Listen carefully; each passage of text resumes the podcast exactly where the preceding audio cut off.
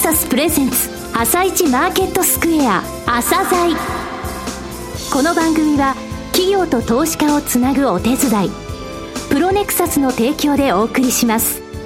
皆さんおはようございます。アシスタントの玉木葵です。それではスプリングキャピタル代表チーフアナリストの井上哲夫さんと番組を進めてまいります。井上さんよろしくお願いいたします。よろしくお願いします。さあそれでは今日のゲストをご紹介しましょう今日ご紹介するのは証券コード8976大和証券オフィス投資法人です。はい、えー、スポンサー会社が大和証券グループ本社さんなんですが、はい、えー、この運用会社大和リアルエステートアセットマネジメントって実はですね、ね預かり資産といいますか AUM がです1兆円あるんですよ。はい、デベロッパーではないスポンサー、えー、そういった中での内部、えー、成長、外部成長についてお聞きください。はい。それではアサザイ今日の一社です。アサザイ今日の一社本日は証券コード 8976J リートの大和証券オフィス投資法人さんをご紹介いたします。お話しいただきますのは、大和リアルエステートアセットマネジメント株式会社代表取締役社長の西垣良樹さんです。本日はよろしくお願いします。よろしくお願いいたします。えー、スポンサー会社が大和証券グループ本社さんですね。えー、御社大和リアルエステートアセットマネジメントと、このリートの特徴についてお話しください。ご紹介いただきました大和証券オフィス投資法人のスポンサーは大和証券グループ本社です。本投資口の4割を保有している大口投資家でもあります。うんスポンサーによる保有が4割を超えているケースは極めて稀だと思います。そうですね。 same boat の最たるところ、ね、はい、おっしゃる通りです。はい。それだけこのスポンサーがこのリートにコミットしている証でもありまして、投資家の皆さんと苦楽を共にしようという姿勢の表れでもあります。はい。まあ、運用会社であります大和リアルエステートアセットマネジメントは、上場リート2本、私募リート3本の合計5本のリートとインフラファンドを含む死亡ファンドを運用しております。預かり資産は1兆円を超えております、うん、あらゆるタイプの不動産投資を行ってあらゆるファンドを運用することによってさまざまな投資家様と接点を持つことによって多種多様な情報を入手できることが当社の強みです、はい、本リートは2005年10月に運用開始をしましてまもなく運用開始17年を迎えます。17年。はい、はいえー、またこのリートではオフィスビルに特化しておりまして、うん、資産規模は今年5月末で59物件4665億円になります。4665億円ですね。はい、先ほどご紹介あった上場リート2本のうち1本がこちらと。もう1本が、えー、住宅ヘルスケア施設に投資されている大和証券リビング投資法人さん。はい、この2本が上場ってことですね。はい。はい、こちらのポートフォリオの特徴になりますけれども、東京23区の、えー、千代田区、中央区、港区、新宿区、渋谷区の東京主要5区に物件を注力しております。うん、こちらの主要5区で全体の81%を占めています。えー、それ以外の23区、それから横浜、大阪にも投資をしていますが、ポートフォリオの体操は首都圏に集中しています。これあの、よく5区っていうじゃないですか、はい、その5区なんですね。そうなんです。はい。その5区に80%以上ってことなんですね。はい、おっしゃる通りです。はいえー、それだけ我々の特徴が、まあえー、首都圏特化ということに表れているということだと思います、うんはい、えー、中でもあの渋谷、新宿の比率が高くてですね、はい、その2区だけで、えー、42%を占めるという内容になっています、うん、またあの1フロアあたりの面積が500坪を超える大規模物件も一部保有しているんですけれども、はい、幅広いテナントが入居しやすい賃料価格帯である中規模ビルの比率が全体の7割以上を占める、そういう内容になっています。はい。これあの格付けについてもお聞きしてよろしいですか？現在あの日本格付け研究所さんから、はい。えー、WA 安定的それともう一つ格付け投資情報センター、えー、から、えー、WA マイナス、うんえー、安定的の高い格付けをいただいております。はい、非常に高いですね。ダブル A 格あるってことですね。はい、最近の東京のですね、オフィスビルの、えー、賃貸市場の動向とか、えまたそれに対応した御社のですね、えー、内部成長と言われる部分ですね、はい、こちらについてお話しください。都心においては空室率の上昇傾向が続いてきてるんですけれども、うん、もとそうした傾向にも歯止めがかかりつつあるように思ってます。コロナ禍以降賃料単価の高い大型のビルのですね、はい、需要が鈍くて中小規模のビルとの間で、まあ、明らかな差が見られておりまして、はい、まあ、今もその傾向は基本的には続いています、うんただ、大型ビルはですね、来年以降、大量供給が懸念されておりまして、うん、えー、まだまだ予断を許さないんですけれども、まあ、それでも、そういった環境においてもですね、大型ビルにも床を求める動きが少しずつではありますけれども、活発になってきていると戻ってきているようにも思います、はい、ただやっぱりここまでのところについてはいわゆる A ビルで大きな物件というのは厳しかったと、はい、そうですね。でこちらのリートについてはどちらかというと大きくはないので、はい、っていうことですか？はい。おっしゃる通りですね、はい。まあ、特にその中小規模のあの会社ビルに入っておられるあの中小企業の多くはですね、はい、えー、あまりそのリモートワークを推奨してはおられなかったということも、まあ一つ中小規模のビルがですね好調だった理由かなというふうに思います、はい、先ほどあの渋谷区が、はい、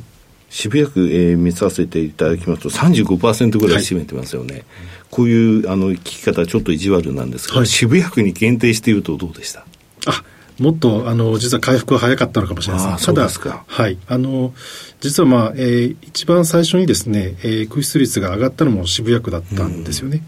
うん、で、その分、えー、悪い影響も受けた可能性はあるんですけれども、うん、足元渋谷区に関しては需要が、えー、急激に回復をしてまして、もし、えー、投資を集中していたとしてもですね、うんえーまあ、最初ちょっと、えー、厳しい状況あったかもしれないですけども、はい、いち早く立ち戻ってたそういう可能性はあったと思います、ね、そうですか、はい、渋谷区っていうと IT 企業多いじゃないですか。おっしゃる通りですね。そうするとリモートワークしやすくて、はい、戻ってこれたのかしらと心配してたんですが、はい、そこのところは大丈夫だったそうですね。あのおっしゃる通り IT 企業が多くてですね、うん、まあ、加えてあのいわゆるスタートアップの企業が多いんですよね、はい、あなるほど。でそういった方々があの人を積極的に集める、うん、増やしていく、かつですね、まあ、彼らの特徴としてあのオフィスをですね、まあ、一つのその採用ツールとして使っておられるって会社さんが多くて、うんいい立地にいい物件をですね、うん、えー、積極的に求めるっていうのが、うん、えー、彼らの特徴でもありますので、まあ、渋谷に関してはそういった需要がちょっと他のエリアとは違って顕在化してたってことはあったと思います。アフターファイブも楽しめる。そうですね。若者にすごい人気の街ですからね。はい、内部成長に関するですね、御社のスローガンありますよね。はい、この部分ちょっと教えてほしいんですが。そうですね。私もあの、凡事徹底という言葉をスローガンに掲げましてですね、はい、えー、日々あの活動させていただいております。うんあの基本的にその、えー、リーシングに関してはですね、あの王道がないっていうふうに考えてまして、まあ、いかなる環境においても小さなことをおろそかにせずにですね、すべきことをしようというのがこの凡事徹底という言葉の背景ですね、ね、当たり前のこと普通のことを徹底してってことですね、はいで、まあ、基本的にその凡事徹底という言葉を掲げながら、まあ、テナントさんやリーシングエージェント、まあ、仲介さんですね、うん、まあ、こういった方々とコミュニケーションを絶やさずにですね、うん、まあ、日々変化する市場環境ですとか、まあ、テナントのニーズに、まあ、柔軟に対応するということを、まあ、常々心がけているということですね。ある意味普通のこと細やかな部分にまで、えー、ちゃんと目配りをして凡事がきちんとできているかっていうのを見直していくってことですか、はい、おっしゃる通りです。なるほど。えー、続いて外部成長とか、あと物件の入れ替えされましたよね。はい、こちらについても教えてください。あの、本当に都心においてはですね、うん、昨今非常に売買市場の競争が激しくってですね、はい、まあ、取得可能な利回りが、えー、低下しているという状況に加えて、足元その我々の投資口価格もですね、NAB と呼ばれてます、一口当たり純資産を下回った状況が続いておりまして、うん、なかなかその増資を行って物件を取得して、積極的に外部成長を目指すっていう環境ではないんだろうという、うん、えー、状況の中でですね、あのポートフォリオの質の向上を目指した物件の入れ替えというものが中心になっています。はい、で特にあの非常にまあ物件の取得の競争が激しいということもありまして、はい、まあ、リートにおいてですねあの開発プロジェクトなるものをですね、はい、えー、積極的にあのここもと手掛けさせていただいてます。これはあのリートでですね自ら土地を取得をして、はい、自ら開発をすることで利回りを確保するという取り組みになっています。当然これはあの一定のリスクまあ、特にそのリーシングにおけるリスクをですね、うん、取ることにはなるんですけれども、はい、まあ、当社はあ先ほどお話した通りあの日々凡事徹底っていう言葉を掲げながらですね、うんはい、リーシングにはとっても注力をしてですね、はい、えー、自信を持っています。でこうした自信を背景に、えー、リート内開発を行って利回りを確保する物件取得を行っているということですね。なるほど。あの開発にあたってはですね、うん、あの必要な人材をまあ外部からあの数年前から採用させていただいてましてですね、はい、えー、まあリート内開発ができる体制をですね、えー、まあ十分に整えてきたということも一つございますし、うんはい、外部のですね、あの専門家の方々の力もですね、えー、お借りしながらえリート内開発ができる環境ですね、まあ、数年かけて構築してきたということをこれまでやらせていただいています。あの2つプロジェクト走ってますよね、はい、日本橋曝露町、はい、それから神田須田町ですね、はい、これ、日本橋曝露町って実は私の会社の近くでですね、もう出来上がりが寸前だとという感じなんですけども、これあの、リーシングはどうなんですか？今年の11月に竣工予定なんですが、はい、えー、足元ですでに85%の床がですね、はい、えー、契約締結済みという状況ですね。あ、そうですか。はい、リーシングの強みは、あの、きちんと発揮されてるってことですね。そうですね。はい。うん、えー、こちらのリートですが、21期連続で増配された後に、今、安定的な、はいえー、いわゆる分配金の、えー、予定、はい、予想っていうものを立てられてるってことですね。おっしゃる通りです。はい、現状ではですね、はい、えー、今年の11月期、それから来年の5月期の予想を開示させていただいてまして、はい、いずれも一口当たり1万3600円の分配金配当ですね、はい、えー、想定をさせていただいています。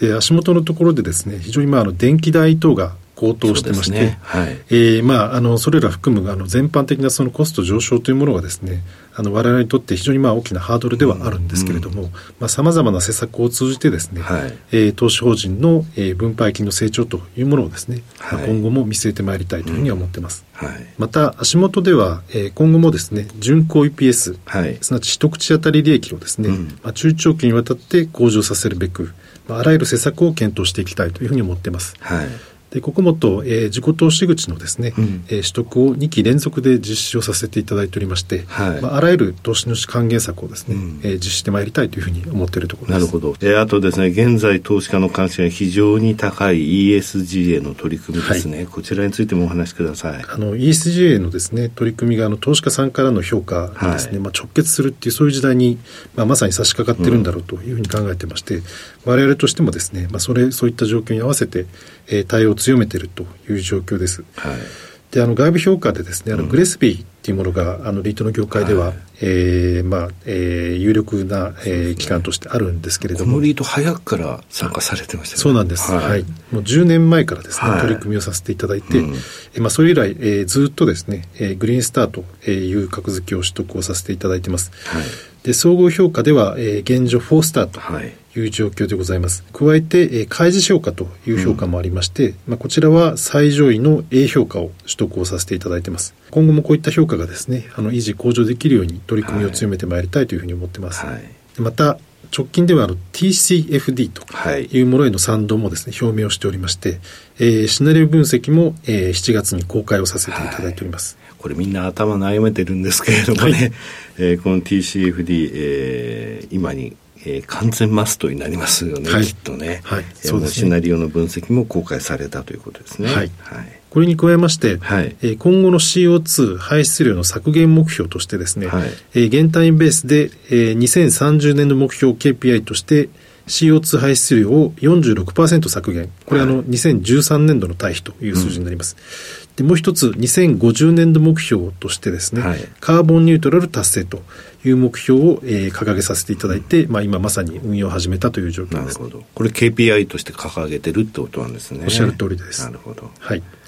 えー、最後になりましたが、リスナーに向けて一言お願いします。あの、私どもとしてはですね、もっぱら投資家のためにという言葉を胸に日々仕事をさせていただいてます。えー、オフィスの大量供給ですとか、働き方改革の影響、加えて運営コストの上昇など、オフィスリートをめぐる環境は、まあ、様々なチャレンジが足元あるというふうに思っています。まあ、そうした環境の下でも、中長期にわたって投資家の皆さんに、まあ、いかに報いるかを考えながら職員一同仕事に取り組んでいます。今後も大和証券オフィスにご注目いただけたらというふうに思っております。西東さん、本日はどうもありがとうございました。ありがとうございました。今日の一社、大和証券オフィス投資法人をご紹介しました。さらに井上さんにお話しいただきます。はい、えー、こちらのリートですね、はい、えー、ポートフォリオの質向上を目指して物件の入れ替えとか、それから開発プロジェクトとして土地から取得して自ら開発できるっていう、うん。えデベロッパーの役割もできますよと、はい、えリーシングにも強みがあるっていうことで、えー、単体としてはこの会社が一番強いんじゃないかと思うぐらいなんですよ。そすね、そしてね、あのこのリートの場合、はい、今何を目指してるかとか、今どういうことを考えてるかっていうのは非常に分かりやすいんですよ。でそれをちゃんと開示してくれてる、これもね、あの凡事徹底っていうその内部成長のお話ありましたが、はい、これも凡事徹底の一つ、もう小さなこと、当たり前のことを必ずもう見逃さないで、えー、きちんと毎日やっていきましょうっていう、そういう姿勢だと思うんですよね。えー、あのこのリートについてはもうダブル A 格取ってますし、安心感があります。うん、えー、自己投資口の取得ってことは、市場評価が非常に低いということを思っているということですので、うん、えー、非常にこれからのですね取り組みそれから、えー、投資口価格の推移も楽しみです。はい。本日は大和証券オフィス投資法人をご紹介しました。それでは一旦お知らせです。企業ディスクロージャー IR 実務支援の専門会社プロネクサス。上場企業のおよそ6割2200社をクライアントに持つ。これはアジア証券印刷の時代から信頼と実績を積み重ねてきたからこそ。さらにプロネクサスが目指すのは企業と投資家をつなぎ日本の株式市場を活性化させることです。プロネクサス私たちは個人投資家の皆さんを応援します。企業ディスクロージャー IR 実務支援の専門会社プロネクサス。実は企業情報経済統計データベースも取り扱っているのをご存知でしょうか？膨大なデータの中からハッとする事実を抽出。それをクイズでお届けする新サービスが登場しました。サービス名は問いと答えの頭文字を取って問いこた。問いこたで検索。井上哲夫今日のストラテジー。それでは井上さん、後半の解説もよろしくお願いいたします。はい、えー、ダウは6日続落となりました。えー、この3日間ですね、はい、えー、ニューヨーク証券取引所出来高が10億株を超えて10億飛んで6200万株なんですが、えー、あの、ジャクソンホールからね、えー、下げたときに薄っぺらい下げだよっていうふうに申し上げました。それは出来高が少ないからってことだったわけなんですけれども、はい、えー、ジャクソンホールから先週の木曜日、まで、えー、月末と S q 日を除いた出来高の平均は8億7500万株、つまりこの3日間って21%増なんですよ、うん、これがね、狼狽売りとかポジション調整の売りっていうものが少し出てるよってことなんですけれどもね、はい、けど考えてみますと、今回大きく下げたのは9月の13日、1276ドル、3.94%って今年一番大きい下げだったんですが、はい、この時って8月の CPI が出てね、それで FOMC で9月1%の利上げもあるぞっていうので大きく下げたんですが、えー、結果的に0.75%の下げだ上げだったんですけれども、